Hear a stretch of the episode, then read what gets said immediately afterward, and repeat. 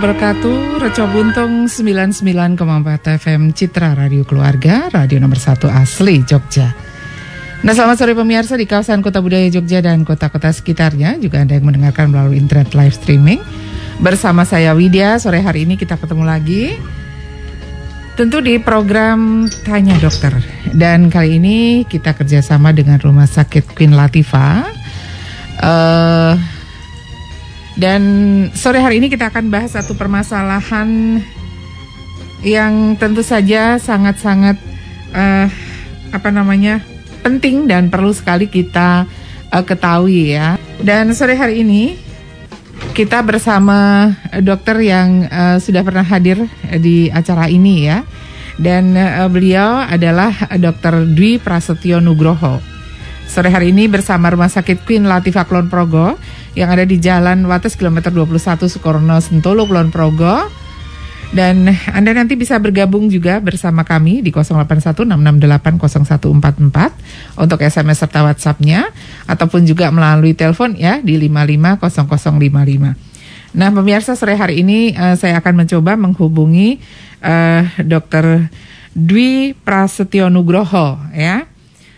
Baik, uh, Sore hari ini kita akan bahas tentang cara menjaga kolesterol agar tetap normal gitu. Nah, kenapa sih kolesterol harus tetap dijaga tetap normal? Dan bagaimana cara menjaganya? Tentu saja nanti uh, pemirsa bisa uh, apa namanya mengetahui dan juga bisa bertanya ya melalui SMS ataupun WhatsApp kami di 0816680144 dan juga melalui uh, telepon kami di di 550055 ya. Oke. Okay. Selamat sore Dokter Dwi Prasetyo Nugroho ya. Halo. Iya betul. Halo. Iya, selamat okay. sore. Iya baik. Halo. Iya selamat sore dokter sudah terhubung dengan Radio Reco Buntung ini. Oke sore hari ini kita di program ya, tanya Pak. dokter Aha, kerja bareng dengan Rumah Sakit Queen Latifah ya. Halo dokter apa kabarnya? Alhamdulillah, alhamdulillah, baik-baik. Iya, baik. Ya, dan sore hari ini semangat ya dokter ya untuk menginspirasi juga berbagi ilmu kepada pemirsa Sarco Buntung ya. Siap, siap. Oke. Okay. ya. Dan sore kali ini kita akan uh, memperbincangkan tentang cara menjaga kolesterol agar tetap normal gitu ya. Ya, walaupun apa namanya yang namanya kata kolesterol itu sudah banyak sekali dikenal uh, oleh semua orang ya. Tetapi uh, sebenarnya kolesterol itu sendiri apa sih? Kita kan ngertinya kalau tinggi itu nggak baik, bikin ini, bikin itu gitu ya. Tapi kolesterol itu sendiri sebenarnya apa sih dokter?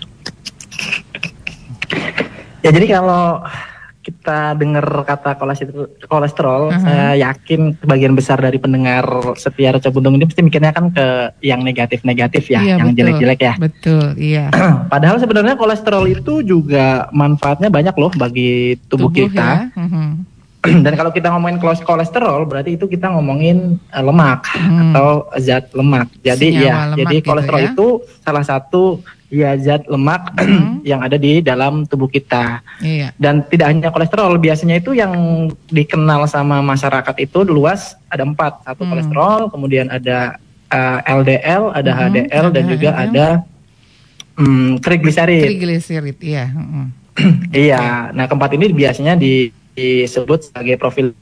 Jadi kalau mau cek profil yang dicek uh, item ini ya, item ya, empat ya. parameter ini. Hmm. Nah, sebenarnya kolesterol dan teman-temannya ini dia hmm. juga punya manfaat buat tubuh, tubuh kita. Ya. Jadi selain yang tadi uh, dikatakan ya, oh negatif, negatif, negatif semua, ternyata mereka juga hmm. punya sisi positif. Yeah. Nah, kolesterol lain ini antara lain dia berfungsi sebagai yang pertama dia sebagai bahan baku untuk proses pembentukan vitamin D.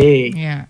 Nah, vitamin D sendiri kan dia berfungsi untuk kesehatan tulang ya dan hmm. juga di masa pandemi ini dia baik sekali untuk meningkatkan sistem imun. Yeah. Kemudian kolesterol dia juga merupakan bahan baku untuk pembentukan asam empedu. Nah, asam empedu, empedu ini yang selanjutnya digunakan untuk proses pencernaan lemak di usus. Hmm. Terus selanjutnya kolesterol juga berfungsi sebagai pelindung terhadap sel-sel ya jadi hmm. uh, yang namanya organ-organ tubuh itu kan terdiri dari jaringan jaringan yeah. terdiri dari sel Nah, sel-sel ini mempunyai lapisan pelindung yang hmm. salah satu komponen penyusunnya adalah kolesterol. Yeah. Kemudian kolesterol juga berfungsi sebagai bahan baku pembentukan hormon-hormon yang ada di tubuh kita, terutama hormon-hormon yang berkaitan dengan sistem reproduksi yeah. seperti estrogen, progesteron maupun uh, testosteron. Jadi sebenarnya banyak ya, banyak hmm. fungsi Manfaat, dari ya? kolesterol. Sedangkan triglis hmm. trigliserid sendiri dia malah berfungsi sebagai sumber uh, energi cadangan. Kalau misalkan hmm. sumber energi utamanya habis. habis ya. Nah, hmm. cuman yang jadi masalah adalah kalau, kalau kadar hmm. dalam tubuh kita berlebihan. berlebihan. Iya, jadi yang namanya berlebihan itu kan pasti ujung-ujungnya nggak baik ya. Jadi termasuk yeah. kolesterol juga. Hmm. Kalau kadarnya berlebihan, yeah. ya nggak baik juga kan gitu. Oke, okay, baik. Jadi uh, sebenarnya kalau selama ini orang kalau ngomongin tentang eh, kata-kata uh, kolesterol gitu, mendengar kata kolesterol gitu aja terus langsung, aduh, kalau tinggi nggak bagus nih, bikin ini nih, bikin itu gitu ya. Tapi ternyata kolesterol itu sendiri merupakan senyawa lemak yang diproduksi oleh uh, berbagai sel dalam uh, tubuh ya, dan itu sangat penting juga.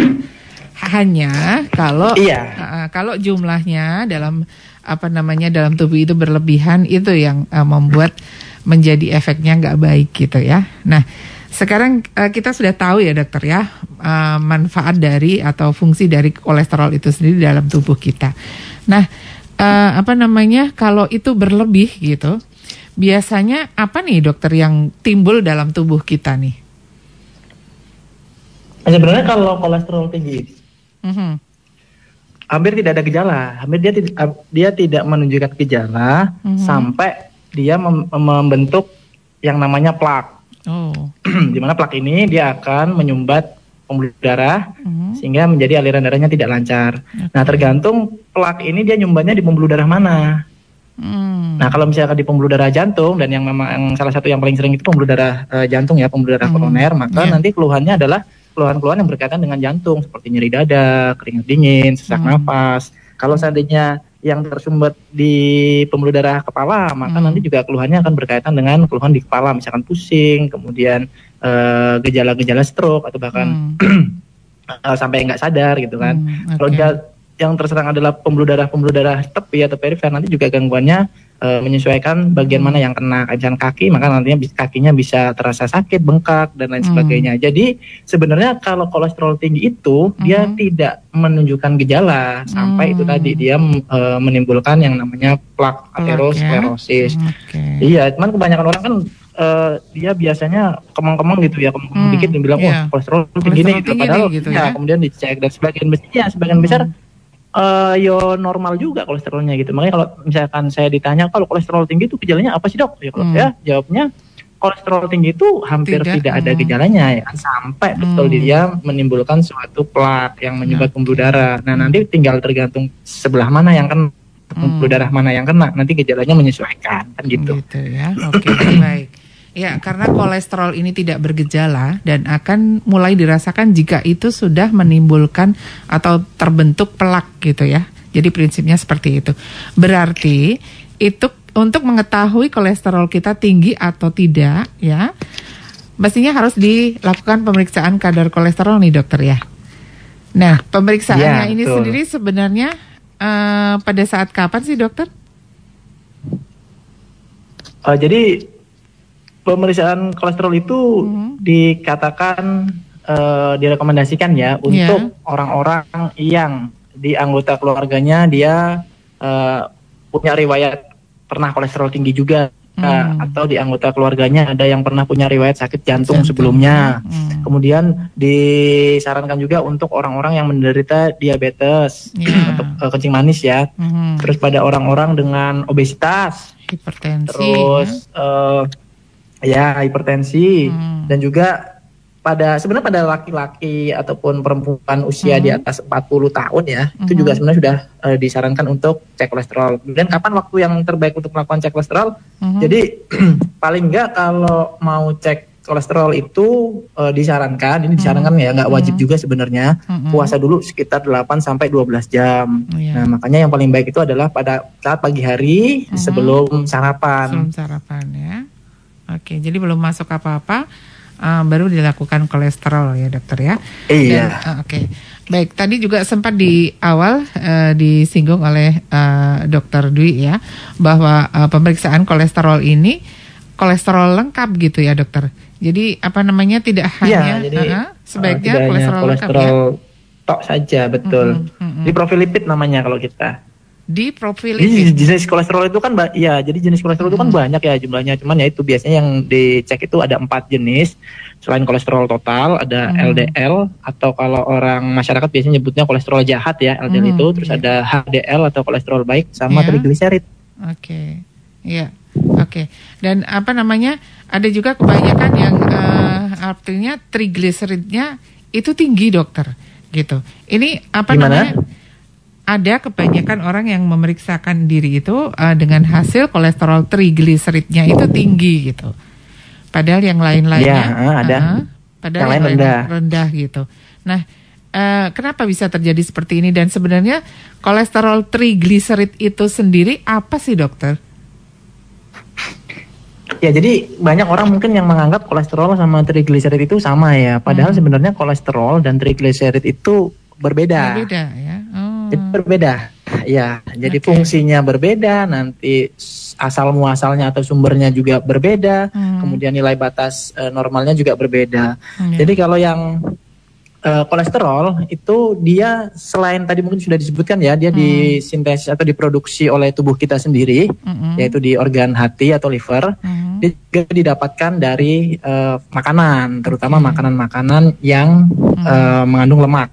Hmm. Ya, jadi dia Ya, sumbernya itu dari dua, dari ya, produksi ya? di organ hati dan juga hmm. didapatkan dari makanan yang banyak mengandung lemak. Sedangkan trigliserid hmm. itu hanya eksklusif didapatkan dari makanan saja. Hmm. Ini tidak diproduksi oleh tubuh. Iya, okay. dan uh, tidak hanya makanan yang berlemak, hmm. tapi juga bahkan makanan yang banyak mengandung karbohidrat pun bisa nanti hmm. menjadi kolesterol. Oke. Okay. Baik. Jadi iya, uh -huh. jadi kalau uh, tri, eh, triglyceride sorry bukan kolesterol. Uh -huh. Jadi triglyceride itu uh -huh. dia nanti didapat dari sisa-sisa kalori yang tidak hmm, terpakai. Yeah. Kemudian diolah lagi ia menjadi triglyceride kemudian disimpan di dalam tubuh menjadi uh-huh. tadi itu sumber cadangan energi, energi dalam ya. bentuk jaringan lemak biasanya jaringan lemak di bawah kulit kita nyebutnya uh-huh. jaringan adiposa. Okay. Jadi memang berbeda. Jadi memang berbeda hmm. itu. Itu sudah berbeda. Makanya ya bisa saja kolesterol hmm. totalnya tinggi hmm. Atau kolesterolnya rendah, kemudian hmm. trigliseridnya yang tinggi, tinggi. atau sebaliknya. Hmm. atau tinggi dua-duanya juga oh, bisa. Bisa ya. Oke, okay. baik. Ya, berarti uh, tiap tiap tingkat kolesterol uh, setiap orang itu berbeda ya, Dokter. Uh, ada yang mengatakan bahwa itu tergantung dari apa yang dikonsumsi gitu. Berarti benar ya dokter ya ini? Atau mungkin ada juga uh, yang mengatakan faktor turunan benar? Ya, kalau untuk Iya, jadi memang ya kalau untuk batas normalnya jadi hmm. setiap orang sama. Misalkan kolesterol ambil contoh kolesterol total lah. Hmm. Itu untuk batas optimalnya adalah ada di angka di bawah 200. Mau hmm. dia uh, gemuk mau dia keturunan orang yang kolesterol atau mau hmm. dia punya DM atau tidak itu kan di batasnya 200 kalau di bawah 200 ya dikatakan masih optimal atau normal kalau udah di atas 200 maka tinggi kan gitu yeah. nah terus tadi kolesterol memang dipengaruhi oleh makanan Ya, jadi itulah kenapa tadi dikatakan sebelum melakukan uh, pemeriksaan kolesterol mm-hmm. disarankan untuk berpuasa terlebih dahulu karena memang bisa dipengaruhi oleh dipengaruhi makanan. Tapi dari empat ya? jenis tadi itu yang saya sebutkan, sebenarnya yang sangat dipengaruhi itu adalah yang justru trigliseridnya. Mm. Ya, jadi yang trigliserid itu sangat amat dipengaruhi oleh apa yang baru saja kita makan. Sedangkan untuk yang kolesterol total dan uh, eh, HDL itu sebenarnya uh, mau dia habis makan puasa atau tidak puasa sebenarnya perbedaan hasilnya nanti tidak begitu signifikan malah di yang pedoman terbaru itu bisa dilakukan tanpa puasa kok pemeriksaan uh, profil lipid ini hmm, jadi gitu. ya jadi yang sangat berpengaruh terhadap makanan itu trigliserid trigliseridnya aja ya oke okay. Oke, okay, baik. Jadi apa namanya untuk mengetahui nih dokter uh, kolesterolnya normal atau tidak, kemudian uh, angka HDL-nya berapa, LDL-nya berapa, terus kemudian trigliseridnya tuh berapa gitu. Ada apa namanya ukurannya tersendiri atau seperti apa dokter? Iya, ada batas normal ada batas normalnya dari masing-masing parameter itu tadi ya. Hmm. Jadi kayak uh, kolesterol total, kolesterol yeah. dikatakan optimal itu kalau di angka di bawah 200. Oke. Okay. Di bawah 200 Kalau ya? HDL, HDL itu kan kolesterol baik ya. Mm -hmm. Kan kalau kolesterol baik berarti kan harusnya eh dong harusnya kita butuhnya banyak. Gitu ya.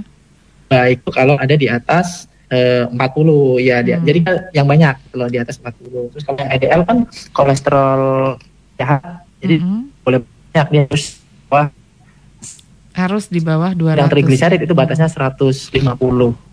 Gitu ya. Ya. Berarti kalau di atas untuk, 150 iya, sudah jadi untuk trigliserid ya. di optimal kalau 150. Okay. Tapi itu juga sebenarnya tergantung dengan sumbernya, tergantung dari labnya masing-masing juga sebenarnya. Kenapa dokter? Apa namanya? Kenapa tergantung uh, pada masing-masing labnya itu seperti apa maksudnya? Ya jadi. Halo, agak terputus-putus dokter. Ya jadi Iya. Ya jadi dalam bentuk batas online itu kan ada beberapa referensi gunakan. Contoh hmm. yang saya ini ada dari EP AP tahun 2000 itu katakan normalnya di batas uh, okay. 150 tapi ada hmm. juga uh, di bawah 100 seperti itu. Hmm. Jadi beda-beda. Okay. yang yang dipakai yang mana. Dan semuanya benar tidak ada yang hmm. salah. Okay. Jadi ada yang membagi cuman normal, hmm. tinggi, ada yang membagi nanti ada optimal, kemudian mendekati optimal, ada yang tinggi dan sangat tinggi dan lain sebagainya. Okay. Ini tergantung sumber patokannya mana kalau saya gitu. Mm-hmm. Oh gitu ya. Kalau di sini di Gunung Tifap ya batasnya mm-hmm. itu tadi. Okay. Nanti maksud saya bisa saja uh, bisa saja hasil nilai rujukannya itu berbeda-beda tergantung mm-hmm. dari rumah sakit dan uh, lab yang digunakan yang mana. Mm, gitu. Tapi kurang lebih ya seperti itulah. Tapi kalaupun berbeda juga hasilnya tidak akan, tidak uh, akan jauh ya. Jauh ya. Oke. Okay.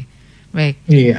Uh, Oke, okay. sebelum kita lanjut lagi dokter, ini sudah ada yang bertanya. Selamat sore untuk Ibu Siti. Dokter saya ingin menanyakan apakah kalau orang gemuk itu pasti kolesterolnya tinggi? nah gimana nih jawabannya dokter?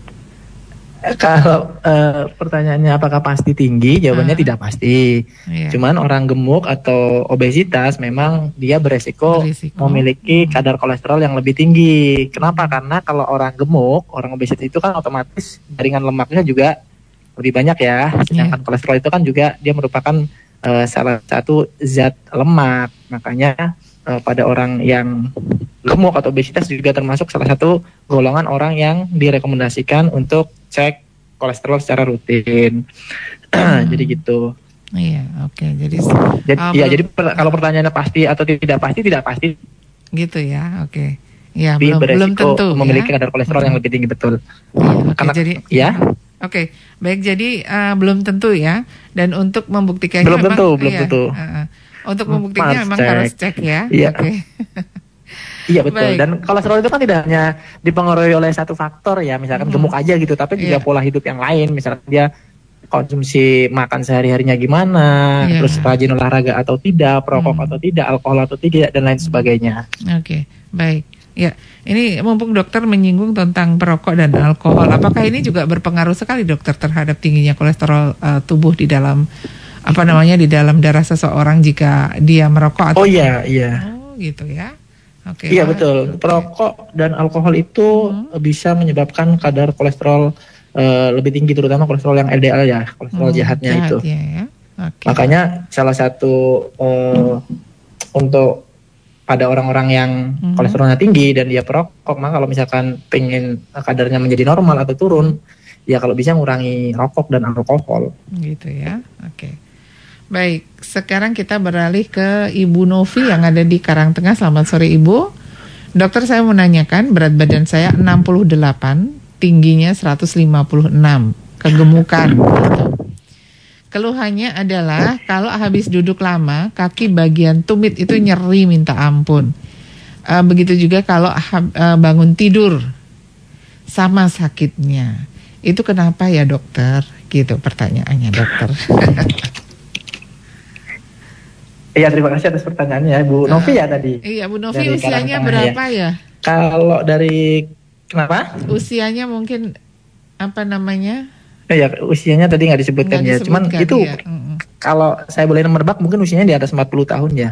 Gitu ya. mungkin loh ya. Uh, Jadi memang itu keluhan uh, iya nyeri di tumit itu itu salah satu keluhan juga yang sering dikeluhkan ya, terutama pada pasien pasien-pasien dengan usia sudah di atas 40 tahun. Uh mm-hmm. -huh. Nah, kalau kemungkinan penyebabnya itu paling sering itu adanya peradangan. -huh. di daerah tumit. Jadi tumit itu kan terdiri dari ada tulang, kemudian nanti ada tendon, hmm. ada urat ya, kemudian ada yeah. jaringan penghubung antar tulang. Jadi hmm. di tumit itu kan tulangnya tulang kecil-kecil. Nah, paling tangan di jaringan penghubung antar tulang kecil ada di tumit. Kalau okay. di medis itu namanya plantar fasciitis. Hmm. Tapi bisa juga karena penyebab yang lain, misalkan masalahnya ada di tendonnya, Achillesnya, tendinitis. Bisa juga karena urat tinggi juga bisa adanya timbunan-timbunan asam urat di situ. Jadi kalau saran saya sih lebih baik diperiksakan ke dokter, kemudian dokter, itu ya. dilakukan pemeriksaan asam hmm. urat, kolesterol maupun gula darah. Kalau hmm. ternyata dia hasilnya normal, hmm. kemungkinan besar itu tadi adanya peradangan di jaringan hubung antar tulang yang ada di daerah tumit. Kalau itu penyebabnya biasanya karena memang overuse ya, jadi penggunaan hmm. yang terlalu berlebihan. Jadi mungkin pada saat dulu Ibu Novi kaki uh, jauh ya. Kemudian uh, karena termasuk ini kalau dilihat dari badan. Uh, dokter maaf agak terputus-putus ini yang lumayan berat ya. Halo dokter. Halo, mungkin bisa diulang. Ya, halo, halo. Ya, karena halo. terputus-putus dokter. Oh ya, uh, halo, ha? Iya. halo. Iya, monggo, silakan dokter, dicoba ya. lagi. Ya, jadi kalau dari saya itu penyebabnya bisa bermacam-macam. Mm. kalau sarannya bisa memang di uh, eh, antara lain bisa juga karena asap urat, bisa juga karena adanya peradangan.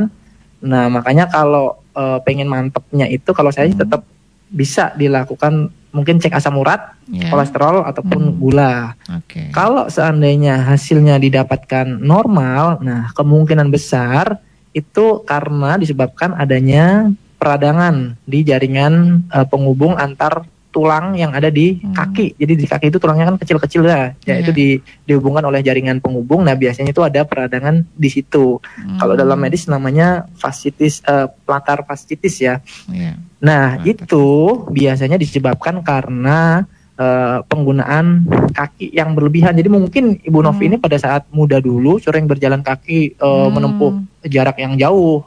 Mungkin Yeah. Terus yang kedua juga karena kalau dilihat dari berat badannya kan lumayan gemuk ya, yeah. jadi mm-hmm. uh, karena kakinya juga iya menanggung berat menanggung badannya ya, badan, jadi ya? Uh, betul mm-hmm. uh, karena penggunaan yang berlebihan, kemudian menanggung uh, berat dari berat badannya juga, akhirnya terjadi proses peradangan. Dan itu memang gejalanya seperti itu sakit dan itu banyak mm. banyak yang mengeluhkan seperti itu biasanya. Iya, yeah. baik. Tapi tidak ada salahnya yeah. kalau mau cek asam urat, kolesterol mm -hmm. maupun uh, gula ya. Karena bisa jadi juga karena, karena uh, asam urat asam juga urat bisa. Iya, oke. Okay. Ini ditambahkan oleh Bu Novi, usianya 38 tahun, dokter. Oh 38 ya, iya, mepet-mepet 40 mepet, ya salah berarti saya prediksi saya di angka 4 di atas 40. Iya, oke. Okay. Baik, seperti itu ya Bu Novi ya jawaban dari Dokter Dwi ya. Baik, selamat sore Reco Buntung. Halo, iya. selamat sore, selamat sore Mbak Widya, selamat iya. sore dok. Uh -uh. Ini sore. Dokter siapa ya? Dengan Dokter Dwi Prasetyo. Selamat ya, dok. sore Dokter Dwi. Uh -huh. Panggilannya sore dokter? Ibu. Halo. Eh Dokter Dwi boleh. Oke. Okay. uh, silakan. Usia saya 51 tahun. Mm -hmm. Berat badan 44, mm -hmm. tinggi 151. Tinggi 151 tadi, ya. Tadi kebetulan saya vaksin pertama uh -huh. tensi 2 125 per 70. 125 per 70 per 70. ya. Oke. Okay. -huh. Semua itu normalkah dokter? Yang -huh. nomor satu itu. -huh. Yang nomor dua. -huh. Saya itu kalau malam -huh. terjaga gitu jari jemari saya ini kedua-duanya kadang kok kaku ya dok kadang ini heranya di kulit kepala itu kok geringgingin ya dok saya pakai bantal jadi saya kalau gitu nggak pernah pakai bantal Oke. Okay. Mohon jawab apakah itu tanda-tanda kolesterol atau mm -hmm. bukan tolong mudah-mudahan nanti jawaban dokter bisa memuaskan saya, saya Aduh. tidak usah telepon lagi. Untuk Mbak Widya, mm-hmm. dokter Dwi, semoga Penjenengan selalu dalam lindungan Tuhan yang Maha Esa. Amin. Terima kasih, selamat sore. Iya, selamat Amin. sore. Terima kasih Bu Ana ya yang ada di Imogiri. Usianya 51 tahun, berat badannya 40, iya, tadi, 44. Hmm? Iya. Ibu siapa tadi nama? Bu Ana. Bu Ana di Imogiri. Bu Ana ya, Bu Ana hmm, iya tadi. Iya. Iya, oh, jadi karena di Moge. Uh, tensinya ya, tadi yang pertama 70. dia menyebutkan umur 51, kemudian uh, kemarin habis vaksin ya tensinya mm -hmm. 125 per 70. Apakah normal ya kalau mm -hmm. untuk uh, tekanan darahnya dengan umur 51 tahun 125 per 70 itu masih dalam mm. normal. Kemudian untuk iya. keluhannya tadi ada dua kalau nggak lah ya, ya betul. itu jari jarinya uh, sering, sering pegel-pegel sakit dan gitu. juga kulit kepalanya. Uh -uh. Apakah uh, kolesterol atau tiga? Jadi kalau kalau uh, keluhan yang pertama, hmm. kalau jari-jari tangan kaku-kaku, ini juga yeah. uh, kemungkinan penyebabnya juga bisa bermacam-macam. Hmm. Paling sering itu tiga biasanya. Yang pertama bukan kolesterol malah kalau saya, tapi lebih ke asam urat. Hmm. Jadi kalau asam urat tinggi, kemudian dia uh, membentuk endapan-endapan itu biasanya dia akan mengendap di jari-jari yang uh, di tulang-tulang yang kecil lah, tulang-tulang yang pendek. Makanya biasanya di jari-jari tangan atau telapak tangan maupun di kaki. Makanya kalau ada keluhan jarinya kaku atau hmm. nyeri bisa jadi karena asam urat malah, bukan hmm. uh, lebih ke asam urat.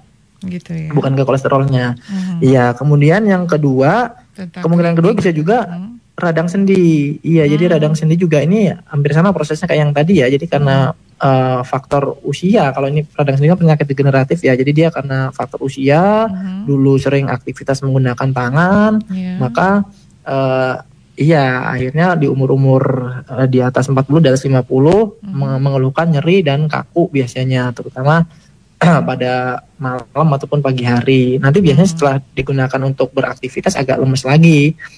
Yeah. Jadi itu uh, kemungkinan yang kedua bisa jadi karena radang radang sendi. Tapi kemungkinan yang ketiga bisa juga karena rematik. Mm. Nah, kalau rematik ini gejalanya sebenarnya mirip dengan radang sendi, mm -hmm. cuman beda penyebabnya. Kalau radang yeah. sendi itu lebih ke penyakit degeneratif ya tadi karena mm -hmm. uh, overuse penggunaan yang berlebihan kemudian terjadi peradangan. Yeah. Nah, rematik ini dia karena uh, autoimun. Mm. Autoimun. Iya, jadi keluarnya mirip, keluarnya mirip. Mm -hmm. Nah, untuk membedakannya ada pemeriksaannya sendiri ya. Jadi kalau uh, rematik nanti ada pemeriksaan untuk khusus untuk rematik. Mm-hmm. Kalau misalkan hasilnya didapatkan positif berarti memang uh, rematik, tapi kalau ternyata uh, bukan berarti mungkin hanya radang sendi saja. Okay. Jadi kalau saya mm-hmm. untuk yang jari-jari tangannya nyeri dan kaku, kaku. kemungkinan mm-hmm. penyebabnya ada tiga itu tadi antara asam urat, mm-hmm. radang sendi maupun uh, rematik. Okay. Tapi bisa juga penyebab yang lain ya, karena kan uh, untuk uh, pastinya itu uh, kita harus lihat, iya, hmm. kita juga harus lihat pasiennya langsung, mungkin juga hmm. datanya uh, lebih lengkap lagi dan juga dilakukan pemeriksaan penunjang. Okay. Kemudian kalau untuk yang kulit kepala sering keringgingan, jadi hmm. kalau untuk uh, keluhan keringgingan ya, jadi kalau hmm. sudah muncul keluhan keringgingan, entah itu yeah. di kepala atau di tangan atau di kaki, berarti tandanya itu sudah ada keterlibatan dari saraf. Hmm. Iya, jadi ada ada masalah mm-hmm. di sarafnya. Iya, salah satu keluhan yang pertama muncul kalau ada masalah di saraf itu memang geringgingan atau kesemutan. Mm-hmm.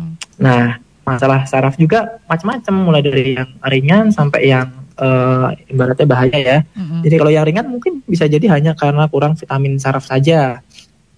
kurang vitamin saraf saja atau peredaran darah ke sarafnya nggak lancar. Tadi kan bilang dikatakan kalau dia tidur pakai bantal ya, jadi bisa jadi itu saraf yang uh, di kepalanya itu tertekan dari bantalnya mungkin karena hmm. posisinya nggak benar atau mungkin terlalu keras. Yeah. Kemudian aliran darah ke sarafnya nggak lancar, itu jadi keringing. Ini hmm. sama kayak orang bersila yang terlalu Nah, kalau orang ya. sila terlalu lama kan ketuk ya.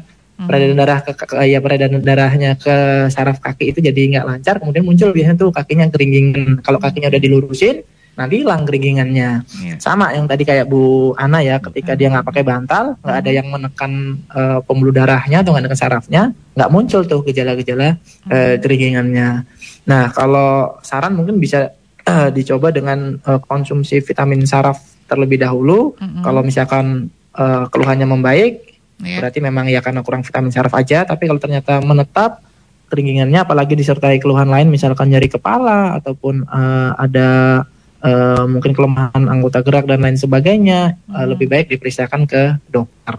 Oke, baik. Jadi seperti itu karena memang kalau apa namanya tanya jawab seperti ini uh, anamnesisnya uh, kurang bisa akurat ya tanpa dilakukan ya, uh, pemeriksaan uh, secara langsung gitu ya. Oke, monggo silakan Bu Ana untuk dicek ya.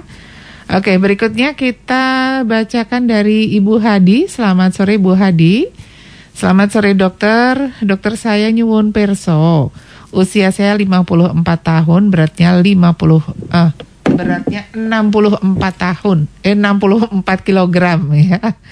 Kemudian uh, tensi selalu tinggi dokter. Setiap malam kalau terjaga itu sulit tidur dan kaki di betis sampai ujung kaki kaku dan cekot-cekot. Apakah kolesterol saya juga tinggi dokter?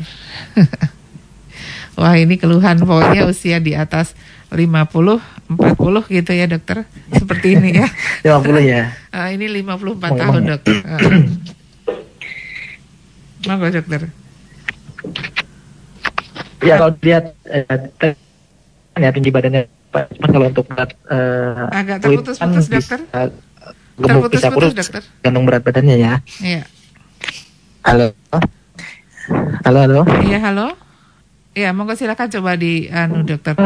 Tekanan. Aduh, terputus-putus masih terputus-putus.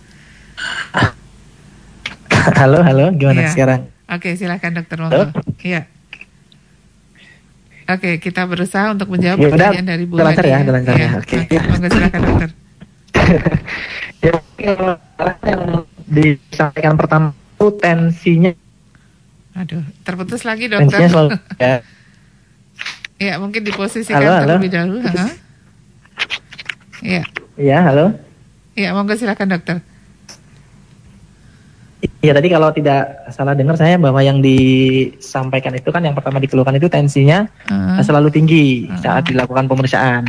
Oke. Okay. Nah kalau untuk tensi tinggi atau hipertensi itu juga banyak sekali ya faktornya itu ya. Uh, Mulai dari keturunan, ada penyakit yang mendasari, kemudian dari faktor makanan juga bisa, faktor uh, pencapaian juga bisa, faktor pikiran juga bisa. Jadi macam-macam.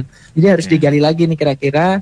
Uh, tensi tingginya itu dari mana? Mungkin uh, terlalu banyak konsumsi makanan yang asin-asin atau mungkin terlalu banyak aktivitas kurang istirahat atau mungkin begadang terus kurang tidur hmm. dan lain sebagainya.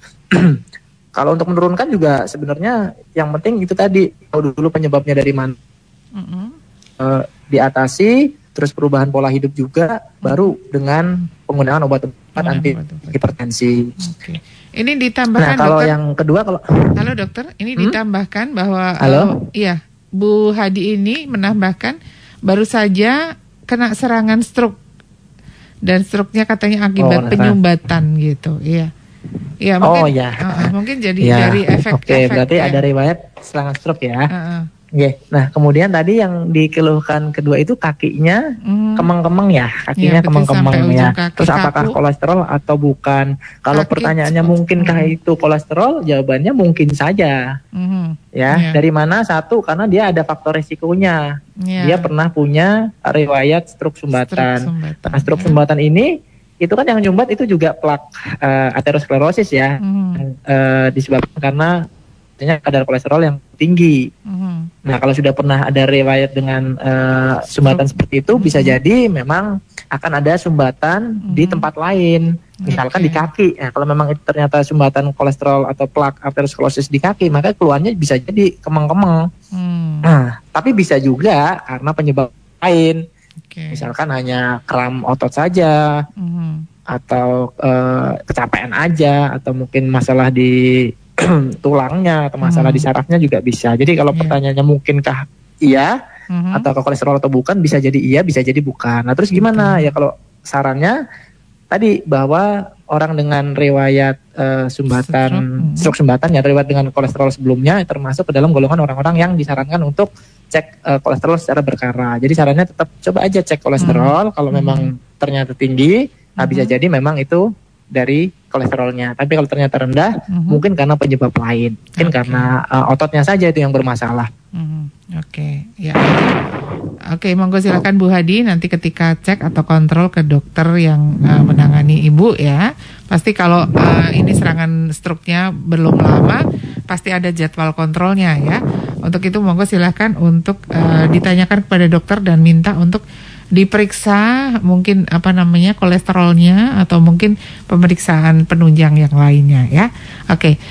Uh, terima kasih pemirsa yang udah uh, pada kirim pertanyaan ini melalui WhatsApp atau ataupun SMS. Mudah-mudahan sabar menunggu ya. Dan uh, Dokter Pras kita sementara akan break dulu ya karena ada beberapa iklan yang akan kami hadirkan.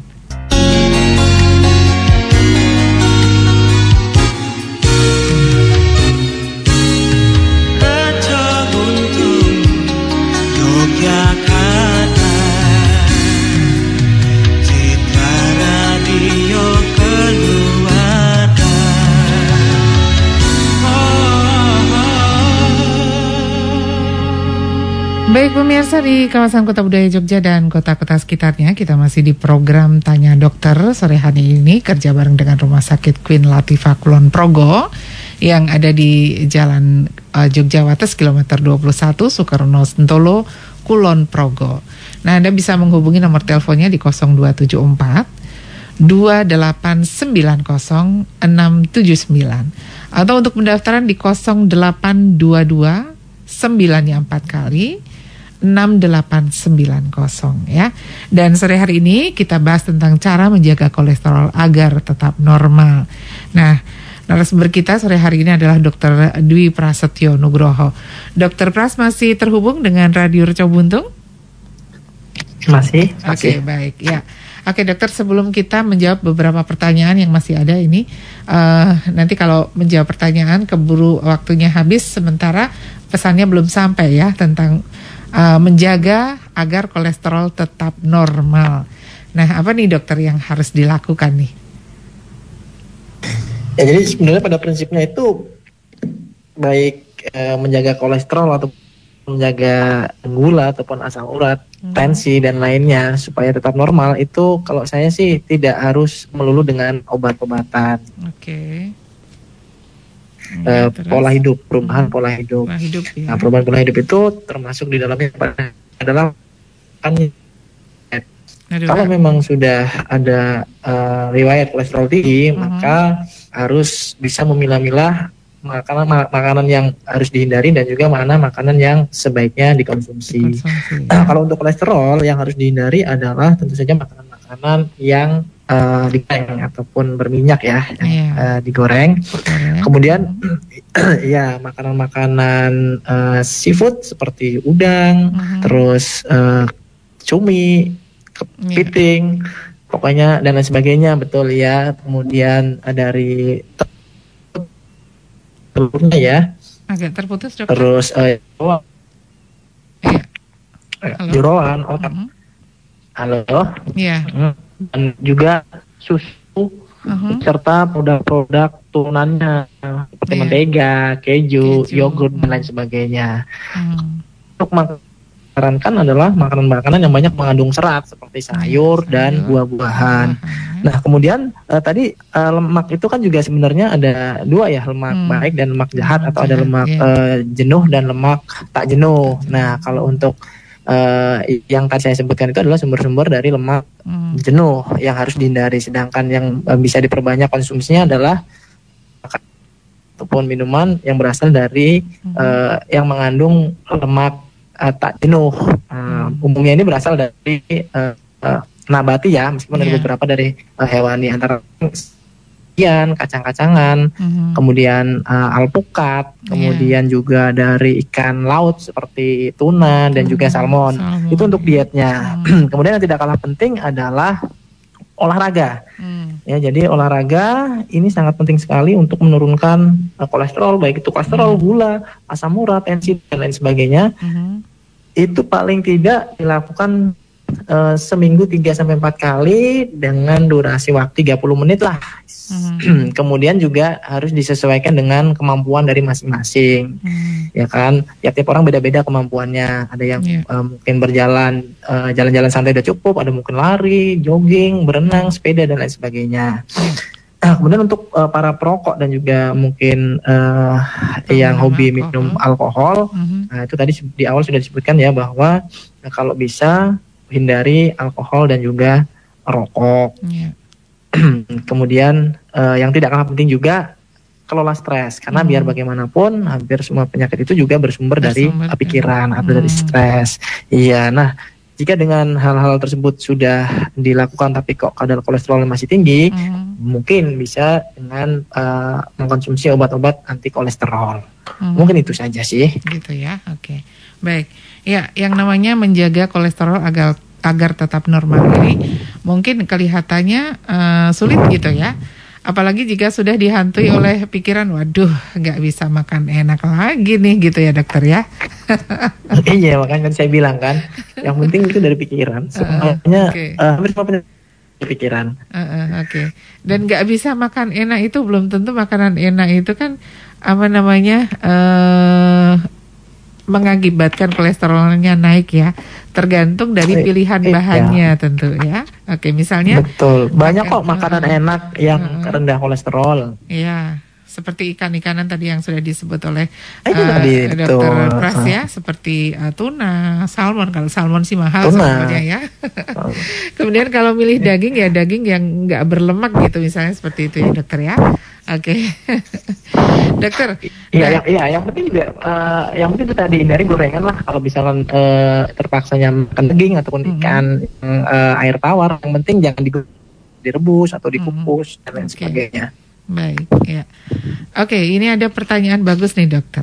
Uh, dokter saya ingin tanya, ada uh, semacam obat-obatan yang diiklankan di uh, baik di apa namanya media televisi atau yang lain itu yang mengatakan bisa menurunkan kolesterol. Jadi tetap bisa makan enak. Menurut dokter bagaimana hal tersebut? Apakah memang benar uh, produk-produk uh, tersebut bisa menurunkan kolesterol dokter walaupun kita tetap makan enak gitu? Wah menarik juga nih. Iya saya saya belum pernah dengar ya. Saya uh. belum pernah dengar iklannya. Saya juga tidak tahu uh. produknya. Yeah. Iya. Uh, produknya apa? Cuman prinsipnya gini tadi. Untuk menurunkan kolesterol tidak. Tadi ada banyak uh, cara ya kan. Hmm. Tidak hanya berfokus dengan menghindari makanan ini dan makanan itu. Hmm. Dan yang namanya makanan itu juga sebenarnya uh, pengaruhnya itu tidak begitu besar juga ya kan ada yang mengatakan paling hanya 20% saja. Jadi hmm. e, meskipun kita e, makan makanan yang mengandung kolesterol terus tidak serta muta, tidak serta merta langsung kolesterol kita naik. Hmm. Kita lihat juga e, pola hidup yang lain dia rutin olahraga atau tidak ya. Hmm. Kemudian dia ada riwayat keturunan atau tidak, dia punya hmm. penyakit penyertanya atau tidak. Jadi kalau saya sebenarnya e, makan enak tetap boleh itu kan. Hmm. Yang penting tidak berlebihan. Yeah. Satu, yang kedua uh, Iya, yang lain juga tetap mm -hmm. dilakukan seperti tadi rutin olahraga, ya kan. Mm -hmm. Kemudian uh, dengan konsumsi obat-obatan gitu. Jadi kalau saya mm -hmm. tidak pernah meminta pasien saya untuk berhenti atau tidak makan sama sekali dengan makanan ini. Kalau saya mm -hmm. boleh, tetap boleh makan enak atau makan mengandung uh, kolesterol pun boleh. Mm -hmm. Hanya saja jumlahnya dibatasi kan gitu. Iya, Oke. Okay. Dok, uh, jadi iya, jadi secara medis pun hmm. tetap boleh kok makan-makan enak hmm. meskipun kolesterolnya tinggi. Ya, yang penting tadi tapi harus rajin olahraga, hmm. jangan stres itu kan. Kemudian konsumsi obat-obatan juga. Okay. Jadi tidak hanya yang diiklankan ya, obat-obatan hmm. yang mungkin tidak diiklankan juga. Uh, Seperti itu pada prinsipnya. Gitu ya, oke. Okay. Oke, okay. iya. ini uh, ngomong-ngomong soal obat nih dokter. Uh, seorang uh, yang memang benar-benar uh, kadar kolesterolnya itu tinggi gitu dan memerlukan kapan saatnya memerlukan obat dokter gitu. Artinya bukan obat-obat yang diiklankan tapi obat dokter kan ada tuh dokter yang pokoknya yang statin-statin gitu ya dokter kalau nggak salah. iya. uh, uh, Oke. Okay. Ya jadi beberapa obat kolesterol ada beberapa golongan ya. Uh -huh. Ada golongan statin contohnya yang sering digunakan itu simvastatin maupun -huh. atorvastatin. Uh -huh. Kemudian ada golongan dari fibrat juga seperti fenomfibrat atau gemfibrosil. Uh -huh. Kemudian juga ada ini uh, asam lemak omega 3 itu juga bisa digunakan untuk obat anti kolesterol. Hmm. Nah, kalau saya kapan uh, diperlukan obat-obat tersebut itu hmm. di kalau saya obat itu nomor sekian lah, bukan yeah. Iya. uh, pengobatan yang utama. Hmm. Jadi yang utama itu tetap pola hidup terlebih dahulu. Hmm. Apabila dengan uh, modifikasi pola hidup sudah berhasil menurunkan kolesterol, uh-huh. ya udah nggak usah konsumsi obat. Tapi ada beberapa pasien yang meskipun dia sudah dietnya ketat, uh-huh. olahraga juga sudah uh, rutin, tapi tetap saja kolesterolnya masih tinggi. Lah untuk kasus-kasus yang seperti ini, berarti memang mungkin perlu, perlu diberikan obat anti kolesterol yang disebutkan tadi itu. Oke, okay. ya baik. Uh, jadi uh, kalau saya menyimpulkan seperti ini gimana dokter? Artinya uh, kalau kita bisa menjaga uh, pola makan kita, gaya hidup kita, gitu ya kolesterol itu sebenarnya tanpa obat pun bisa diturunkan. Benar nggak? Betul, ya betul. Gitu betul. ya. Benar, okay. benar, benar. Oke. Okay. Baik, jadi seperti itu pemirsa ya. Oke, kita kembali ke pertanyaan berikut ini. Ada Selamat sore Ibu Nani yang ada di Godian, usianya 53 tahun. Selamat sore Dokter Pras dan juga Mbak Widya, salam sehat selalu. Mohon dijelaskan tanda-tanda kolesterol yang tinggi Sebe uh, karena saya di entong-entong, di entong-entong tahu ya dokter? Entong-entong itu di tahu tahu, tahu. Uh, di punggung di, di bagian tulang, tulang iya. Tulang belikat itu tulang ya. belikat ya. Uh, itu sering pegel-pegel dan kemeng-kemeng. Kata orang itu adalah salah satu tanda kolesterolnya tinggi. Dan kalau bangun tidur kaki itu berat untuk melangkah gitu. Nah, ini nih dokter yang apa namanya mungkin perlu diluruskan nih di apa namanya kepada pemirsa Reco Buntung ya khususnya. Uh, sering kali orang mengatakan kalau pundaknya kemeng-kemeng terus kemudian juga entong-entongnya itu tadi ada nyeri-nyeri atau pegel-pegel gitu ya itu adalah salah satu tanda kolesterolnya tinggi. Mungkin uh, Bu Nani ini belum mendengarkan di awal tadi dokter mungkin bisa diulang sedikit ya. Iya. Silakan. Iya tadi di awal sudah sempat saya singgung ya iya, bahwa iya, yang beredar di masyarakat uh, umum itu bahwa hmm. kalau kolesterol tinggi itu gejalanya macam-macam. Iya. Antara lain itu tadi ya pegel-pegel, kepala pusing, terus uh, tenggoknya kemeng, kakinya uh, pegel-pegel juga. Hmm. Jadi di sini perlu saya sampaikan lagi hmm. bahwa untuk kolesterol tinggi. Yeah itu sebenarnya dia jarang sekali menimbulkan gejala. Hmm. Nah, kolesterol tinggi akan menimbulkan gejala apabila sudah terbentuk yang namanya plak arteriosklerosis itu tadi. Hmm. Di mana plak ini akan menyumbat pembuluh darah, yeah. Sehingga aliran darahnya kan jadi nggak lancar. Betul. Nah, nanti keluhan yang muncul hmm itu tergantung pembuluh darah mana yang tersumbat. Ya. Kalau memang yang tersumbat pembuluh darah jantung. Maka keluhan-keluhannya tadi akan berhubungan dengan uh, jantungnya, seperti nyeri dada, mm-hmm. kemudian sesak nafas, keringat dingin, ya kan. Yeah. Kemudian kalau yang paling sering memang jantung ya. Jadi dari uh, berbagai pembuluh darah di tubuh itu yang paling beresiko tersumbat itu adalah pembuluh darah koroner ya yang ada di mm. jantung. Makanya kolesterol itu kan dihubungkan dengan serangan jantung. Itu memang hmm. benar. Yeah. Tapi bisa juga menyerang pembuluh darah lain seperti di otak, hmm. kemudian di ya di mana pun terserah dia kan dia menyumbat di mana. Makanya kalau uh, bisa saja kalau jadi kalau pertanyaan mungkinkah itu kolesterol mungkin saja bisa jadi hmm. memang yang tersumbat adalah pembuluh darah di kaki atau yeah. mungkin pembuluh darah di daerah punggung sehingga menyebabkan pegel-pegel ya kan atau kaki terasa berat.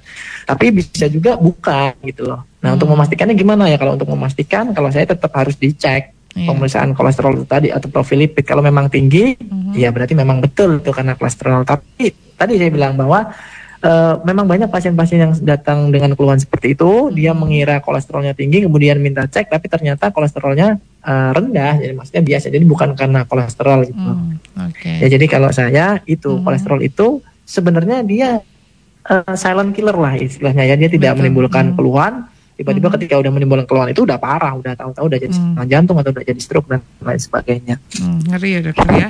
Silent killer pembunuh diam-diam tuh. Oke okay.